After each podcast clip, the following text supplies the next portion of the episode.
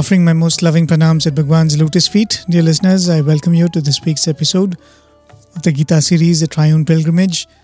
As always, this is Prem, your friend from Team Radio Sai, and I'm sitting here in our studios at Prasanthi Nilayam, and I'm glad to be back here on another episode of the Gita series, a program where we go through the Bhagavad Gita verse by verse.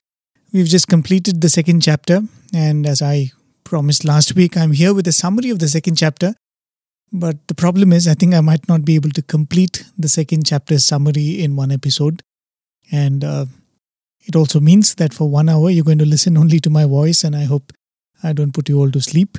The reason why I thought it would be good for us to revisit the second chapter before proceeding in the Bhagavad Gita is, as I made reference a couple of times to Swami's words, Swami says that this is the summary of the entire Bhagavad Gita and rest of the chapters can be considered as commentaries of what is mentioned in the second chapter. And uh, that is why this is a very, very important chapter. It was packed with so many concepts, right, which uh, took us a lot of time to go through.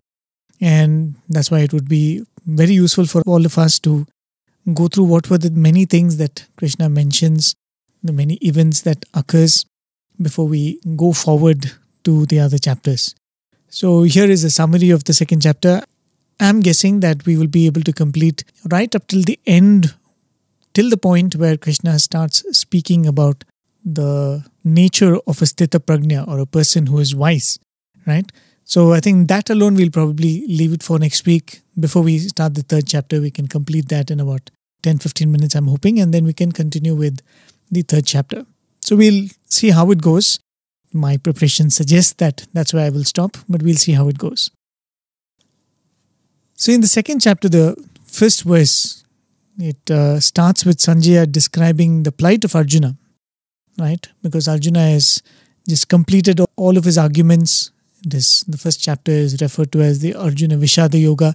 So he's completed all his arguments and says why he sees no point in taking part in the battle and why he is very, very despondent. And that entire argument is just completed. The scene is that Arjuna has just sunk into his seat. Till this point of time, he was standing, and that was also a suggestion that he might still fight. But when he sinks into his feet, Sanjaya says that he had tears in his eyes, and uh, that also suggests that he was genuinely weighed down by the depressing thoughts, right? And I think that is why Vyasa specifically mentions that he had depressed eyes which were filled with tears. And uh, he was absolutely overwhelmed. And Sanjaya says that he was overwhelmed by compassion at this point in time. The verses 2 and 3, Krishna uses very strong words to chastise Arjuna. He says, Where is this kasmalam or dirt come from? He asks Arjuna, and why at this hour? And then he goes on to use very strong words like anaryajustam, aswargyam, akirtikaram, klaibyam. It is uncivilized, not something that will lead to a place in heaven, and it will lead to infamy, and it is a sign of impotence and a weakness of heart. All of these words seem to be very harsh against a person who's probably already depressed and he's crying and he's depressed. But Swami explains the reason why Krishna speaks so harshly. He says Arjuna was slipping into a state of tamas, and the discourse that Arjuna was going to receive from Krishna is going to be one of the highest truth, right? Which is the highest sattva. And from tamas, one cannot be raised to sattva. So Swami says that he had to be first brought to a state of rajas or a state of at least aggression, of defensive aggression, as we would see. That's what Arjuna raises into. So to bring Arjuna from tamas to rajas, Krishna uses these strong words. So in verses 4 to 6, Arjuna springs up in defense of his words and actions, right? Because in the first chapter, he explains why that he doesn't want to fight. So in verses 4 to 6, Arjuna actually comes to his own defense and he says that I am not saying all of this because I'm a coward, nor am I unsure of winning, right? Because when Krishna uses these words, it is suggestive of that, that Arjuna is expressing a certain sense of fear. But Arjuna is saying that, see, this is nobility. I'm trying to express my nobility, and this is how you are treating it, right? So he very, very vehemently defends himself. He says that uh, I don't want to fight because, in fact, I'm sure of winning, right? Because all of this confusion comes because Arjuna is sure of winning, and if he's sure of winning, he's going to end up killing most of these people who are dear to him. And he expresses his desire to leave everything and run away to the forest. This is a point of view that Arjuna repeatedly places before Krishna. And the crux of the Gita is to explain how running away from duty or running away from a situation can never be a solution and it is not a noble thing to do. Going forward in the seventh verse, Arjuna admits that though he's telling all of this, though he seems to be speaking very confidently and seems like he's speaking with compassion and clarity, Arjuna himself admits that he is actually deluded and he doesn't know what his duties are. So Arjuna requests Krishna that he must tell him what he must do and he must accept him as his sishya or a disciple. He doesn't merely say that you tell me what to do and I will do it. Yes, that is a submission that Arjuna plays, but he also says that you must accept me as your Sishya, which means that Krishna must not merely instruct him as to what is to be done, but it, Krishna also has to explain why he has to do a certain thing. In verse number 8, Arjuna adds that whatever he may do, that if Krishna says fight, he is going to fight, or Krishna says, okay, let's go back to our palace and let's give up this idea of winning the battle, Arjuna might be able to do that too. But he says either way, he is going to be overcome by sorrow. He wishes to know what is right and wrong with regards to his duty, but he also wants to overcome his sorrow, right? We'll come back to both of these points because these are very, very important, and this is where the discourse starts off from. But before that, verse number 10 is where Sanjaya says that Krishna smiles at Arjuna. So, till now, Arjuna has spoken, Arjuna has made his submission, and Arjuna sits down. Sanjaya explains or describes the scene. He says, Krishna smiles at Arjuna's plight. Not because Krishna was being heartless or apathetic to Arjuna's situation or plight, but rather Swami would very beautifully say is that you know if you look at Arjuna's plight, Arjuna's pain, however real it may appear, however genuine it may seem, is born out of delusion of attachment, right? It comes from attachment, whereas Krishna, though he appears to be harsh, he has used harsh words, though he appears to be smiling at the plight of somebody who is depressed. Swami says whatever Krishna was doing and saying was coming out of his love. And that is why what Krishna says is selfless and of highest purity. So Krishna is smiling because so far Arjuna had only approached Krishna as a friend. He had approached him as a brother, as a companion. But now, for the first time, Arjuna has prayed to Krishna that he be guided and he surrenders. And Swami would say in the Bhagavad and we have discussed all of this, that God is more keen that the devotee must turn to him than the devotee himself. So when Arjuna surrenders, Krishna is silently happy because finally Arjuna has come to a state where he is ready to submit his discrimination and reasoning at the feet of Krishna. And Krishna, the Guru, is happy for Arjuna, the disciple. From verse 11, Krishna begins his real discourse, and we have said that most of the commentaries begin from either the 10th or the 11th verse of the Bhagavad Gita because this is truly where the discourse begins. So, as I mentioned just a while ago, Arjuna asks for two things. He says, I want to overcome grief and I also want to know what is right and wrong. And Swami says in the Gita Vahini that Arjuna suffers from two types of delusion or moha. And in fact, we all are under these two types of delusions. Swami says one is Samanya Moham and the other is Asadharana Moham. Samanya Moham is an ordinary or regular delusion, which means it is so common that almost everyone is under that delusion, and that's why it's Samanya or a very commonplace delusion. Asadharana Moham means it is extraordinary some people or some people under some circumstances get into this sort of delusion. Arjuna feels that he will never get over sorrow as a result of samanya moham and is unclear about his duty as a result of his asadharana moham. What is the Samanya Moham or the most common form of delusion? To confuse the body with the self.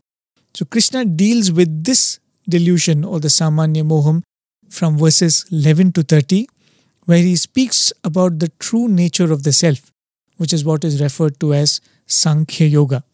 From verses 31 to 39, Krishna speaks of Arjuna's duty.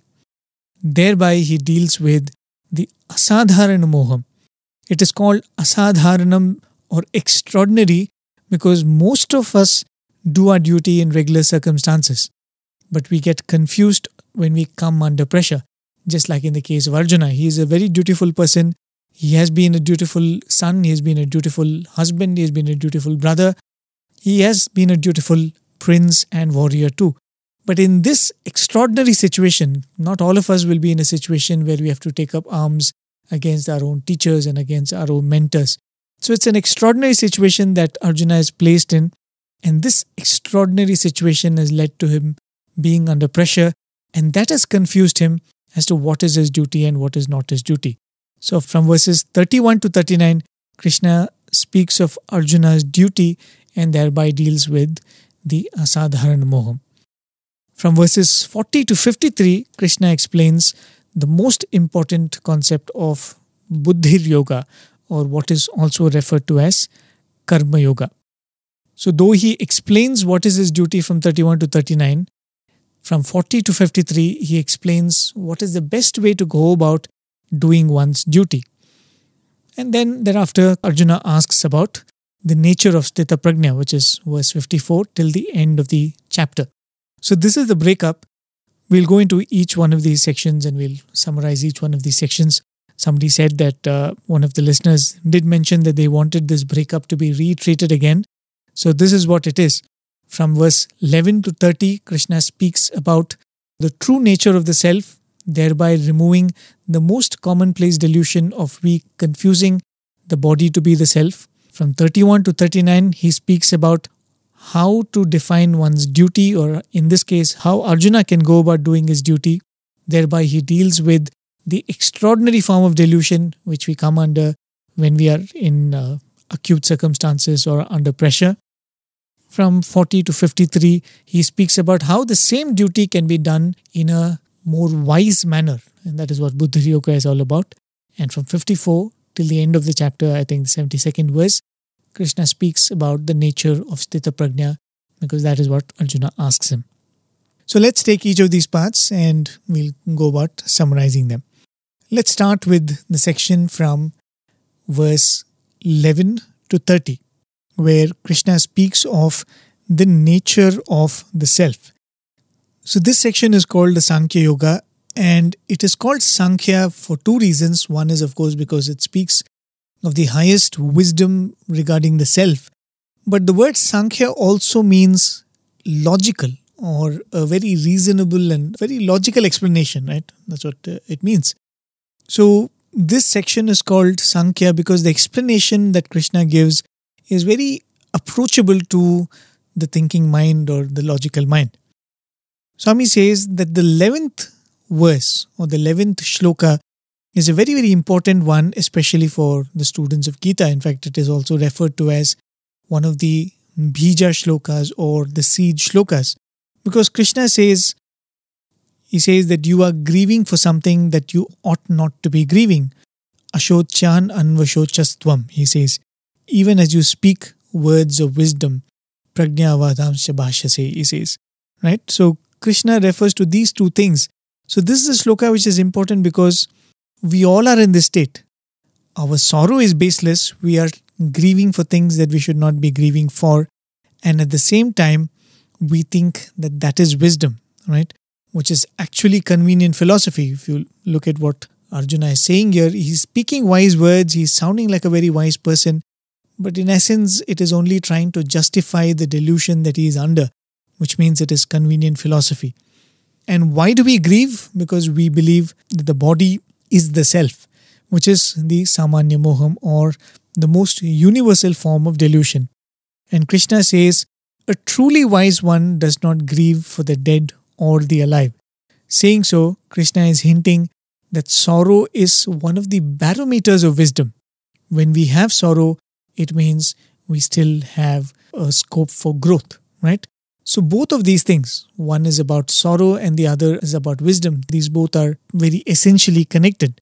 So, Krishna begins his discourse of the highest wisdom by saying, You, me, and all of these kings were here and will always be here, which means we all are eternal. Yes, there is change, but just as one moves from infanthood to childhood, from childhood to youth, and youth to old age, the soul moves from one body to the other. The change that we call growing old may appear different from the change that we call death and rebirth, but a truly wise person will see that they are one and the same. They are just changes which come in slightly different forms. So Krishna uses the word dehantara prapti for death. And the literal meaning of the word dehantara prapti means it is getting a complete body makeover or getting a new body completely, which means the person underneath is the same, only the body changes. And this is a process which happens even in what we refer to as biological aging. After every few years, almost all the cells of the body undergo a change. You get new cells, right? Or for someone like who goes and gets a complete facial makeover through a process of plastic surgery or something, it doesn't mean that it's a different person, it's the same person. So Krishna says that what you refer to as growth from childhood to old age is no different from one person going from one body to the other through the process that you refer to as death and rebirth yes, we may or may not like some changes, right? Just like how now we are going through a really, really hot summer here in Prasanthi or in some places the winter could be very, very bitter, right? These are changes which are natural, but we may or may not like them. But we accept that it is part of nature's cycle and we live with it, right? So, similarly, Krishna says one must accept changes and learn to deal with them. Krishna suggests that we cannot afford to develop strong likes and dislikes and allow those likes and dislikes to constantly define our actions. Right? So Krishna says, Agama payina anityaha tam titikshasva bharata. He says, recognizing these changes as being temporary, learn to tolerate them. And then says, one who learns to be unaffected by sukha and dukha, happiness and sorrow, understanding this temporary nature of both becomes fit to attain liberation. And when he says unaffected, he refers to the state of the mind. The body will certainly feel the change. The body, when it becomes very hot, struggles. There is dehydration for the body, or when it becomes very cold, there is frostbites or whatever it is. The body does undergo the change, the body do suffer, but what Krishna is referring to here is the state of mind. How we get extremely disturbed when some change that we don't like occurs. So, this is what uh, Krishna is referring to. He is not referring to merely the suffering that the body undergoes, right? So, that's what he says. He says all of these changes, accept them as agama payina, which means they keep coming and going. They are anityaha, they are not going to stay here forever. And once you recognize this, the suffering that the mind undergoes when a change is not favorable will be much, much lesser. The 16th shloka of the second chapter was again a very, very important one where Krishna speaks of a few very important concepts in Vedanta. He speaks about Sat and Asat, which is truth and untruth. He speaks about Bhava and Abhava, which is existence and non existence, Tattva and Tattva Darshana, the essence and the one who has understood the essence and is able to constantly see the essence in all diversity. Then he says that that which is asat has but a brief existence, so much so that it does not exist at all. It is like a piece of news that turns out to be a rumor. Right? When you hear something which is untrue, you don't know it is untrue, but when you hear it, it causes grief. But it never happened. Right? A rumor is something which is a lie which never happened once we know the truth, we will not continue to be unhappy. Right? So, similarly, when we know that this body has but a brief existence, it is asat or untrue. How can we grieve over something that is false? And that is what Krishna had said that you are grieving over something that is not worth your grief. A Tattva Darshana or a wise seer sees Sat as Sat and Asat as Asat and does not get confused. And because that which pervades everything and each one is constant and never changes, where is the question of grief at all? So, Krishna, in essence, says that you see all these people before you and revere them. But why do you revere them and why do you worry that they will die or they will cease to exist? Because the Dehi or the indweller has operated from within them and given you love, guidance, care, and knowledge. Without that Dehi, they were only corpses. And that Dehi is the most important thing. So when you were looking at your masters, when you're looking at your grandfather, when you're looking at all of these brothers, you were looking at them. What animates them is the Dehi and not the Deha. They were only corpses. So when the focus is on the Dehi, you have to look at the nature of the Dehi, and he says the Dehi is Sat, it does not undergo any change. So when that is the case, why would you cry over it? The Deha is Asat. When you know the Deha is Asat, you cannot grieve over it because he says once you know something was a rumor, it's like you hear bad news, you cry over it, someone comes and tells you that you know it was a rumor, it was just cooked up. How can you continue to cry over it? So the moment you know that something is untrue, you cannot cry over it anymore, right? So Krishna goes on to say that the body perishes, but the Dehi is eternal and also unchanging. Nitya and Anashinaha right? He uses both of these words. He says Nitya and Anashinaha, which means eternal and it does not undergo destruction. And we saw how these two are not synonyms, so to say, because Nitya eternal, something can continue to exist with a changed state. Like the example which is often given in Vedanta is you have a pot and you break the pot or you cause a crack on the pot the pot continues to exist, but now it has a crack on it, right? Now it continues to exist as a cracked pot. Or if you take the example of the earth, the way we are going on misusing the natural resources or overusing the natural resources, we would eventually end up ruining the earth. Hopefully, that doesn't happen. So, the earth will continue to exist, but the utility of the earth would have been spoilt because of our mindless action, right? But Krishna says the Dehi is not only eternal, yes, it continues to live, but it cannot be destroyed or modified too. It is anashinaha. And that is why no action that is performed can change its state of existence. It is like a pot which cannot be broken. It is like an earth whose nature can never be changed by the actions above. So, such a Dehi is Sat, right? And that is what is Tattva. And of course, we had seen what the meaning of the word tattva itself is, which means tat means that, and that is used as a pronoun. And a pronoun is something which can be used commonly no matter what the name and the form of the object or the person that you're referring to. So, tattva is that existence which does not depend on the name and the form. So, tattva is the essence, and the ability to see the essence is tattva and the essence is the unchanging truth. And that is how Krishna describes the Dehi. Then Krishna goes on to establish a very, very important and beautiful link between doership and this knowledge of the self. Again, that's a very, very important concept because when we talk about dharma, we are talking about doership. The whole idea why Arjuna is refusing to fight is he fears his doership will result in some things. He fears that this whatever action he's going to do is going to attach itself on him and that is what he refuses to indulge in. Then he goes on to establish the link krishna goes on to establish the link between doership and the knowledge of the self. Krishna says the individual who thinks that the dehi can be killed or the dehi kills both of them lack wisdom. What is the meaning of this as he explained earlier, the Dehi is Anashinaha, which means it cannot be killed.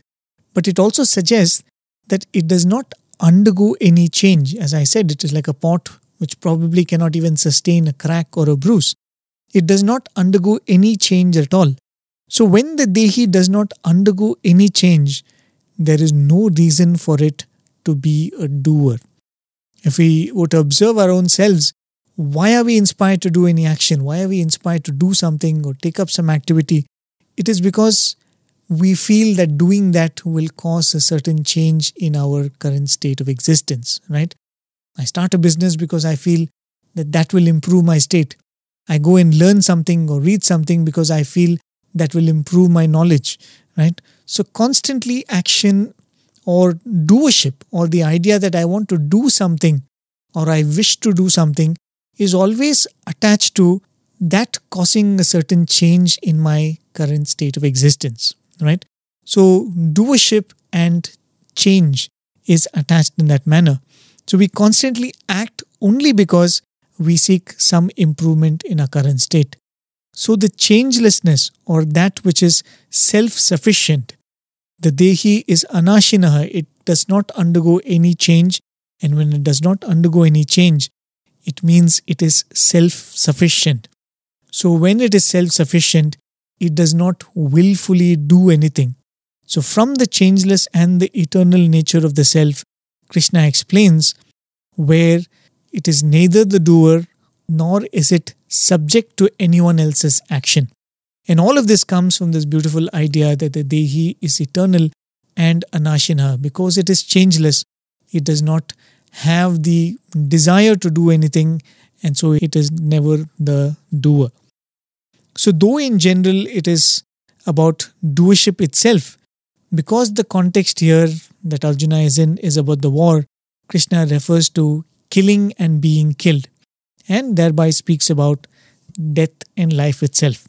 So, after reiterating that the Dehi is indestructible and eternal, that it cannot be cut, burnt, or broken, and that it is not the doer, Krishna goes on to say that one who recognizes the self as having these qualities and understands that one is the self and not the body, such a person transcends doership. I hope that was clear, or uh, if that was too fast, I'll just repeat that. So, Krishna says the Dehi is Anashinaha, it is eternal, it does not undergo any change, it is not subject to any change.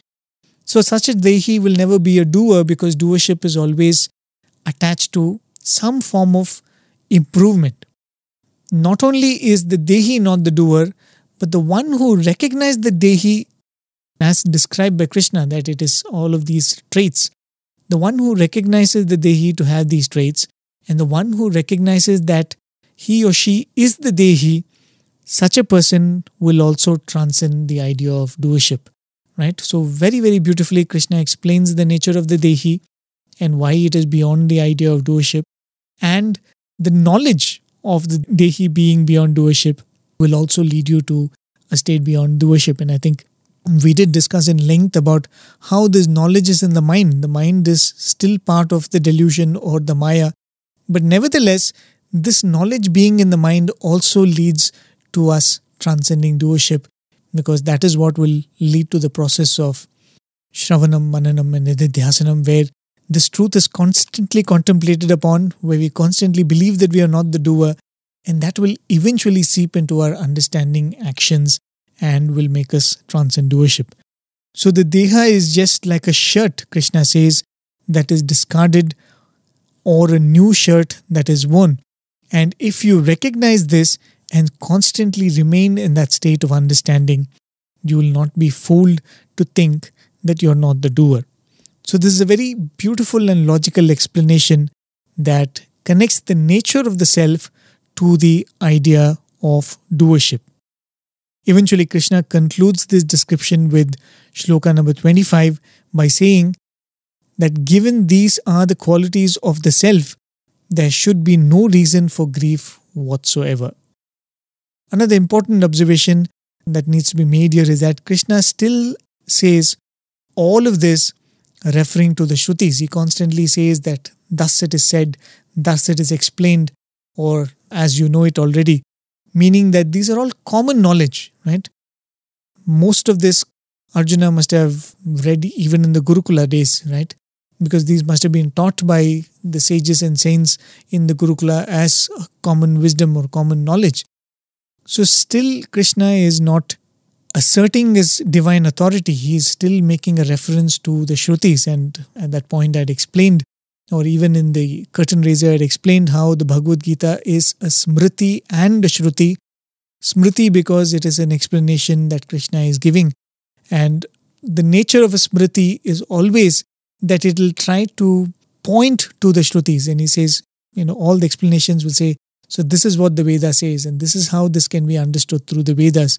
The smriti or the work of a human being will always take references to the Vedas and say that that is why what I'm saying is true, right? That is the case with all the Puranas, that is the case with all the commentaries on Upanishads.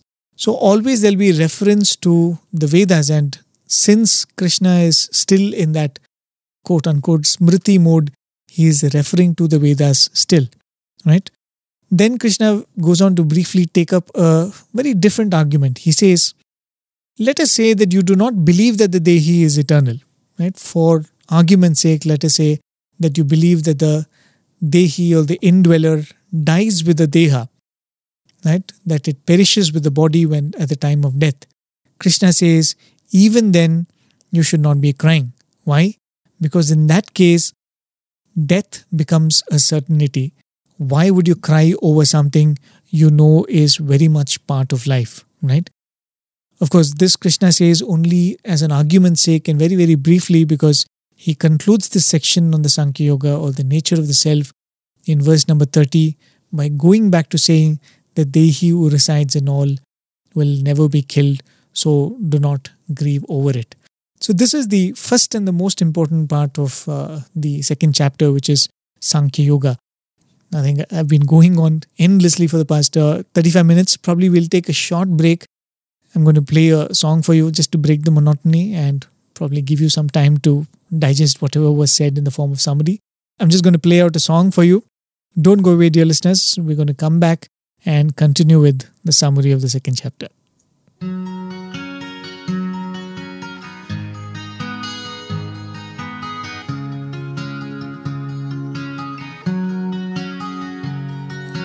Where are you, oh my Krishna?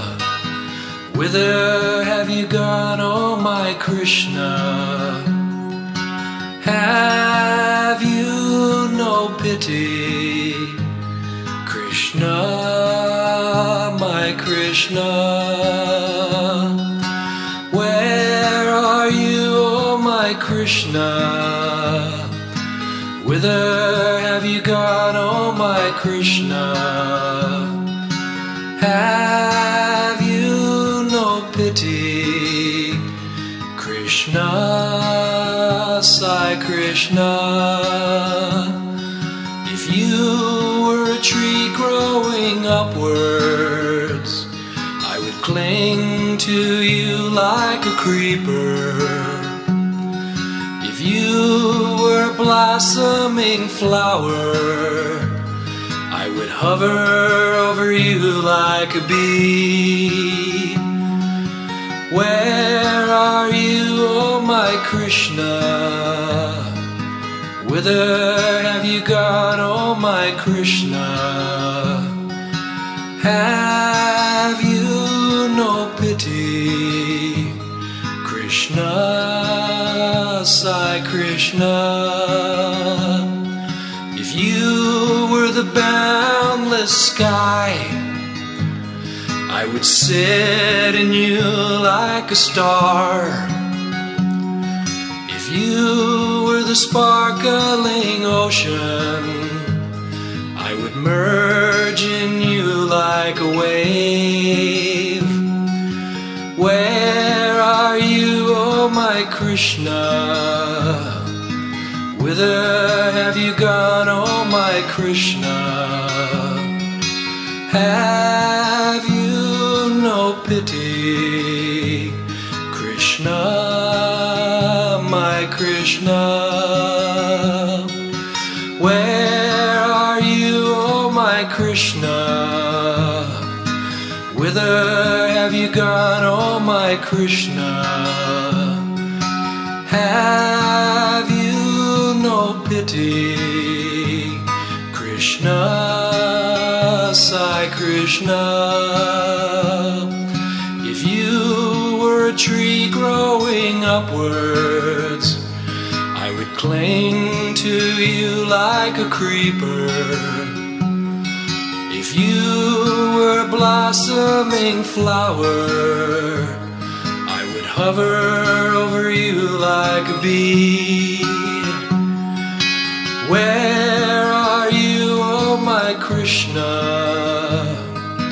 Whither have you gone, oh my Krishna? Have you no pity? Krishna, Krishna. If you were the boundless sky, sit in you like a star. If you were the sparkling ocean, I would merge in you like a wave. Where are you, oh my Krishna? Whither have you gone, oh my Krishna?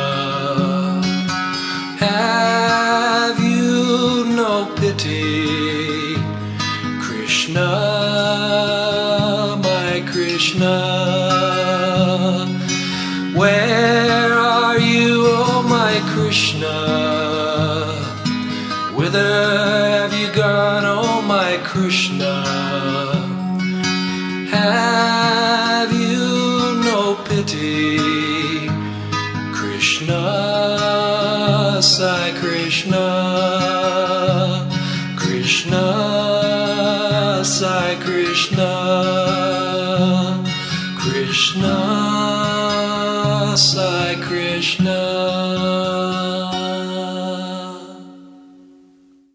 Welcome back, dear listeners. Let's continue with the summary of the second chapter. And as I just concluded, we finished the section that concludes at verse number 30, which is the Sankhya Yoga. From verse 31 starts the discourse on Arjuna's duty, and this section concludes in verse number 39. The interesting thing is, till now, Krishna spoke about the Dehi and its nature, but now he is speaking about in this section the Deha Dharma or the duty based on one's station in life. And he says that as a Kshatriya, this is a great opportunity for you, O Arjuna. Because a warrior is trained for participating in a war all his life. But even as a warrior participates in the training, it is done so with the hope that he would never have to have a fight because we are supposed to be seeking peace as much as possible. So, most warriors live, train, and die without an opportunity to express their talents in warfare, right? So, that is why Krishna says that it is a very rare opportunity to get to fight in a battle for a Kshatriya, and so you have got this opportunity. And even rarer is the opportunity to fight on the sides of Dharma, because even in the battlefield, there are many, many Kshatriyas on the other side, on the Kaurava side. They too are in the same plight. They probably would have died without an opportunity to express their talent in warfare. But unfortunately, they are fighting on the wrong side of Dharma. So he says, as a Kshatriya, the opportunity to participate in a war is rare, and rarer still is an opportunity to be on the right side or the dharmic side when it comes to fighting in a battle. So Krishna says, for Arjuna, the warrior, this is the rarest of rare opportunities, and not only that, this is an opportunity which is an open invitation to a place in heaven. And then he goes on to say, and maybe I'll explain that generally if you when you're talking about a special offer, because he says it is an open invitation to heaven. Any special offer as such, if you look at it, is beneficial if we use it. If we don't use it, it's okay, you don't lose anything. But when we talk about duty, it is not like that. By doing our duty, we certainly progress. And in some cases, like in the case of Arjuna, such opportunities to perform the duty itself becomes very, very rare. But duty itself is such that when we do not do it, we are sinning or we are performing a sin, right? And that is why it's a very, very important thing.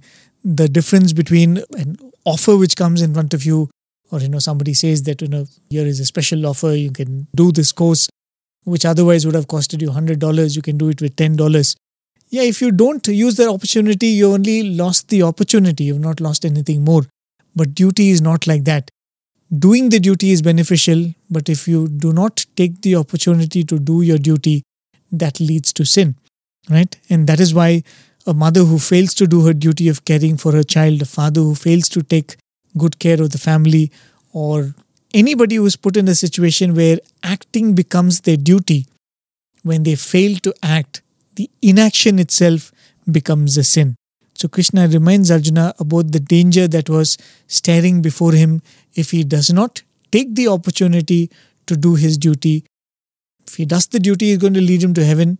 But if he refrains from doing it, as Arjuna was trying, right? He was saying that I'll go away to the forest, I will run away from this opportunity, right? Because he was saying that if I win, I'm going to be sad. If I'm going to lose, I'm going to be sad. So let me not participate at all. But the moment fighting in the battle becomes Arjuna's duty, even inaction becomes a sin, right? After this point, Krishna begins to appeal to the honorable person in Arjuna, the one who has worked all his life to build reputation. He speaks of how endless infamy will come to Arjuna if he does not take part in the battle, and how other warriors will laugh at him, how no one will accept all of his arguments that he is giving out of nobility, he can say that, you know, I'm being kind, I'm being compassionate, so I want to run away. But he says all that argument will not be accepted. People will still laugh at you and people will still say whatever they want to say. The other way of looking at it is he says that you will lose your kirti, and we explained how the importance Swami gives to kirti is also because sometimes when we are looking at a situation, like in the case of Arjuna, we will be deluded by our biased opinion of the situation like like in the case of Arjuna, or like in the case of even Dhritarashtra, he was not able to act dharmically because he was biased towards his children. So, in such situations, when we talk about kirti or what the general opinion of the society is, sometimes the society will have an opinion which is more centered on dharma than the individual because the individual is given to bias. Right? So, when Krishna says that you will get akirti, the other warriors will talk ill of you, they do not have the bias that Arjuna is having at this point in time. So their reading of the situation will be better than Arjuna's reading of the situation. So that is one way of looking at why Krishna is saying that it will lead to endless infamy, right? But the interesting thing is, just like how in the earlier section Krishna spoke of two scenarios either you believe in the concept of the soul going through many bodies, or you believe that there is no soul and only, you live only as long as the body exists. So even when he speaks of duty, Krishna gives two sets of arguments. One set of arguments is about sin and merit. Sin and merit always comes into play only when you consider continuity of some form after death. Of course, in the Sanatan Dharma, we believe that you come in another body. But even if you consider the idea of afterlife in a heaven or a hell or something, automatically any kind of continuity after the point of death suggests that we must look at sin and merit. Right? So that's why Krishna speaks about sin and merit initially, which comes into consideration if we consider continuity after death. But then he also speaks about fame and honor being more important if you do not consider continuity, if you're not thinking about afterlife. And uh, Arjuna is so depressed that he might not be even thinking of heaven and thinking about what is going to happen in the next birth. So he, Krishna gives both arguments whether he thinks about this being a continuous existence of which this lifetime is only a small step, or if you think of this lifetime itself as being the most important. And eventually, Krishna concludes this section by saying that if you win, O Arjuna, you will rule the earth. If you happen to die in the battle, you will still end up going to heaven because you have done what was your duty. So, why hesitate? don't hesitate, go ahead and participate in this battle. And Krishna removes any doubt that Arjuna might have had with regards to sin that he may accrue in the course of the battle by saying, he says, Sukha dukkhe same kritva labha labhau jaya jaya, treating happiness and sorrow, gain and loss, and victory and defeat with equanimity. Tato yuddhaya yujjasva naivam papam avapyasi. Then you engage in battle that way you will not incur any sin. And here he says, fight in the battle only because Arjuna is a warrior. But in general, Krishna is saying, make pleasure and pain success and defeat as one. Have an equanimous approach to them. And then Tato Yuddhaya Yuddhasva for Arjuna, fight in the battle, but for all of us, do what is your duty. And in that way, Naivam Papam Avapyasi, you will not be subject to any form of sin. So, with that verse concludes the part of the chapter where Krishna speaks from the viewpoint of Arjuna's duty. But the 38th verse is also a hint at the right way to do one's duty, the 38th verse that we just went through. Instead of performing actions purely led by raga and dvesha or likes and dislikes, which will only cause sukha and dukkha, gain and loss. Because when I say I like this state, I don't like the state, you automatically are laying your road for either being happy or being unhappy. So, doing anything inspired by raga and dvesha will cause sukha and dukkha, gain and loss in some form or the other. Right? So, he says that do it with samatvam, do it with the idea of equanimity. That will not lead you to having any kind of sin.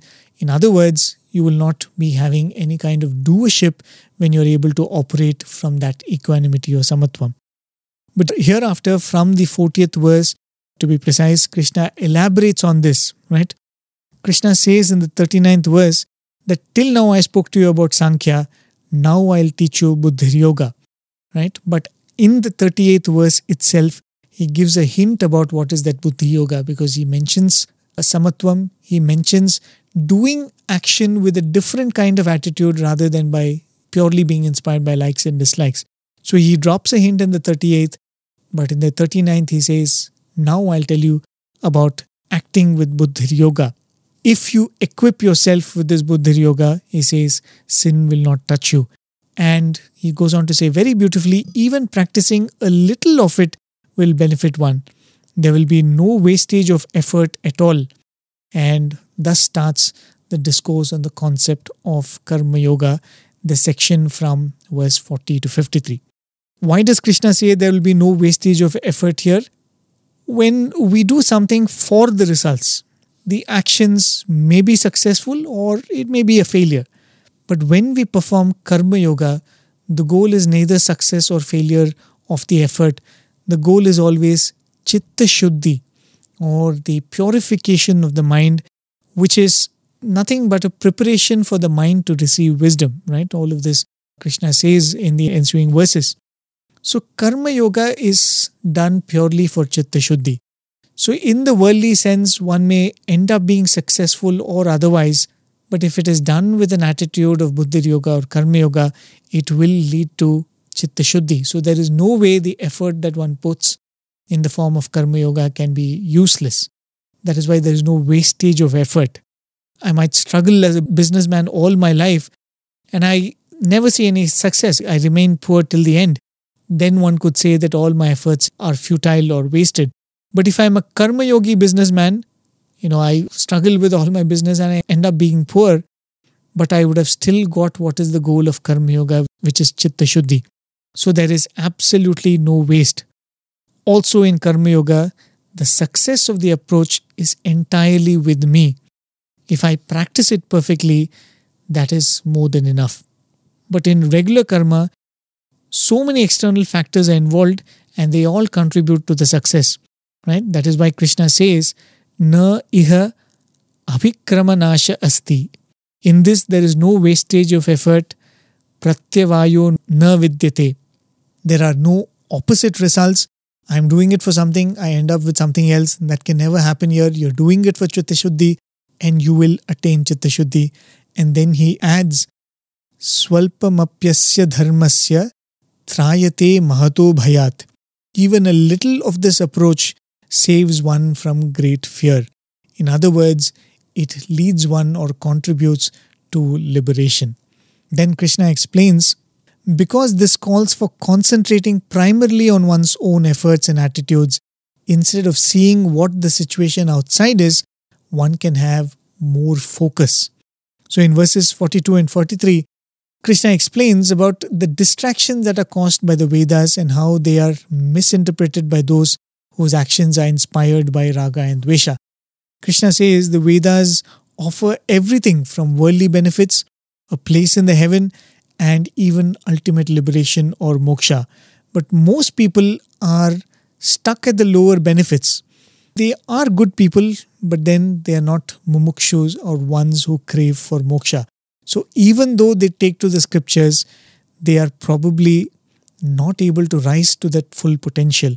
We could even say this about the opportunity of knowing Swami or being a part of the Sai organization just to make it a little more accessible to our understanding. All the benefits are there. Swami says, you know, some people would say that I am doing Swami's work and Swami will do mine. Well, yes, that approach is right. Swami himself has said. But if you're going to participate in the activities of the Sai organization or be uh, involved in Swami's work only because that takes care of your work, then Swami says that is what you will get. Some people say that I come to the organization or I come to the ashram for better networking and better opportunities in my social life or in my professional life. Swami says, yes, that also you will get because there is a gathering here of like minded people that will improve your state. But that is what you're going to leave this place from. But Swami says, I have set up this organization to give you an opportunity to develop Chitta Shuddhi and attain the highest state. So if you come to Swami seeking that, then you will attain that, right? Same is the case with the Vedas. The Veda offers everything. It offers worldly benefits, it offers a place in the heaven, but it also offers the ultimate liberation. So, what is it that you seek? So, Krishna says that if you have that right kind of focus, you will not be distracted by all these offerings that the Vedas are making or opportunities that life itself throws at you. And Krishna uses a very beautiful word. He says, avipaschitaha, to describe those who are lost in the flowery interpretations of the Vedas. A word that almost suggests that those that lack clarity of vision, which means they see, it is not that they are blind to what is in front of them, they see, but they are not seeing clearly enough. Avipaschitaha. They have recognized that there is more to life and they have turned to the Vedas, or for in our case, we have recognized that there's something more and we have turned to Seva, we have turned to Swami. But even after that, we continue with our raga dvesha inspired pursuit. Then we are unwise who see yet do not see clearly enough. We are avipaschitaha. So Krishna says, as long as you are obsessed with worldly comforts and wealth, bhoga aishwarya prasaktanam, taya apahrita chetasam, the mind is stolen away by the distractions and one pointedness doesn't get established in such a mind. So, how to overcome these distractions that the Vedas and life in general presents before man? Krishna says, Nistraigunyo bhava Arjuna. Go beyond the three gunas because all the worldly distractions are based on the gunas, all the attributes. Well, that seems like a very simple instruction, but how do we do that? How do you go beyond the three gunas? Krishna gives four points. Actually, these four points are very practical and can be implemented in our life. He says, Nirdvandvo bhava. Try to go beyond the dualities of loss and gain, happiness and sorrow. This does not mean don't be happy and don't be sad. Practically speaking, it means try not to let your happiness or sorrow or your craving for happiness decide or dictate what you do. That is what it means by saying nirdvandvo bhava. Don't let the dualities of life define your actions. Nitya sattvastho bhava, which means be established in goodness. And we had also mentioned about how Swami says that using sattva, we transcend all the three gunas. Sattva is also one of the gunas. But using sattva, you transcend all the three gunas. That's what Krishna says, Nitya Sattvastho Bhava.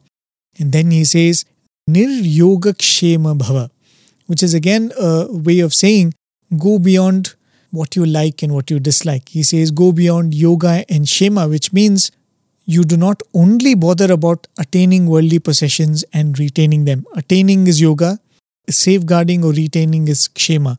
So he says niryogakshema bhava. Go beyond merely grabbing and uh, holding on to whatever is the worldly possessions that you're after. And finally, he says, Atmavan Bhava. Try to develop self control, which means you do not let the external circumstances define what you are. You develop control by saying that this is what I'm supposed to do and I will do it even if there are pulls and distractions all around me. And this explanation leads to verse 47, which is again a very important verse on Karma Yoga, where Krishna says, Karmanyeva dikaraste ma faleshu kadachana. You have the right and control only over your actions and not on the results. And don't consider yourself the sole cause of the results. You do not have authority over the results and don't consider yourself the sole cause of the results. A very, very important point. And because you're not the cause of the results, don't get attached to inaction. So do without expectation and never slip into inaction. These are three very important words. Do your duty, do it without expectation, and never slip into a state of running away from your actions.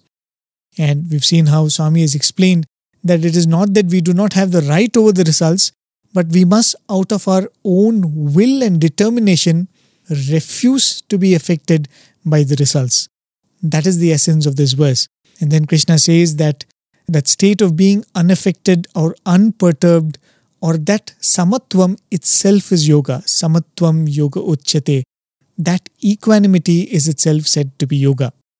And Krishna tells Arjuna that when you can do karma yoga, when you have the ability to do karma yoga, which means all of us have the ability, being born a human being, each one of us has the opportunity and ability to do karma yoga. And still, if you do only regular karma, it is such a pitiful state.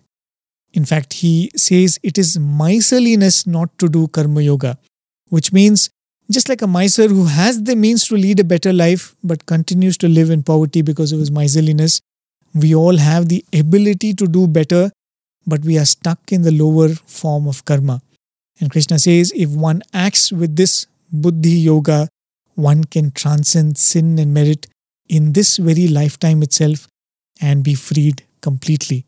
And then he concludes by saying that one who attains such a focus, that life and its opportunities, the Vedas or the flowery words of the Vedas, flowery interpretations of the Vedas is something Krishna repeats in this section. He says, Those will not distract you anymore.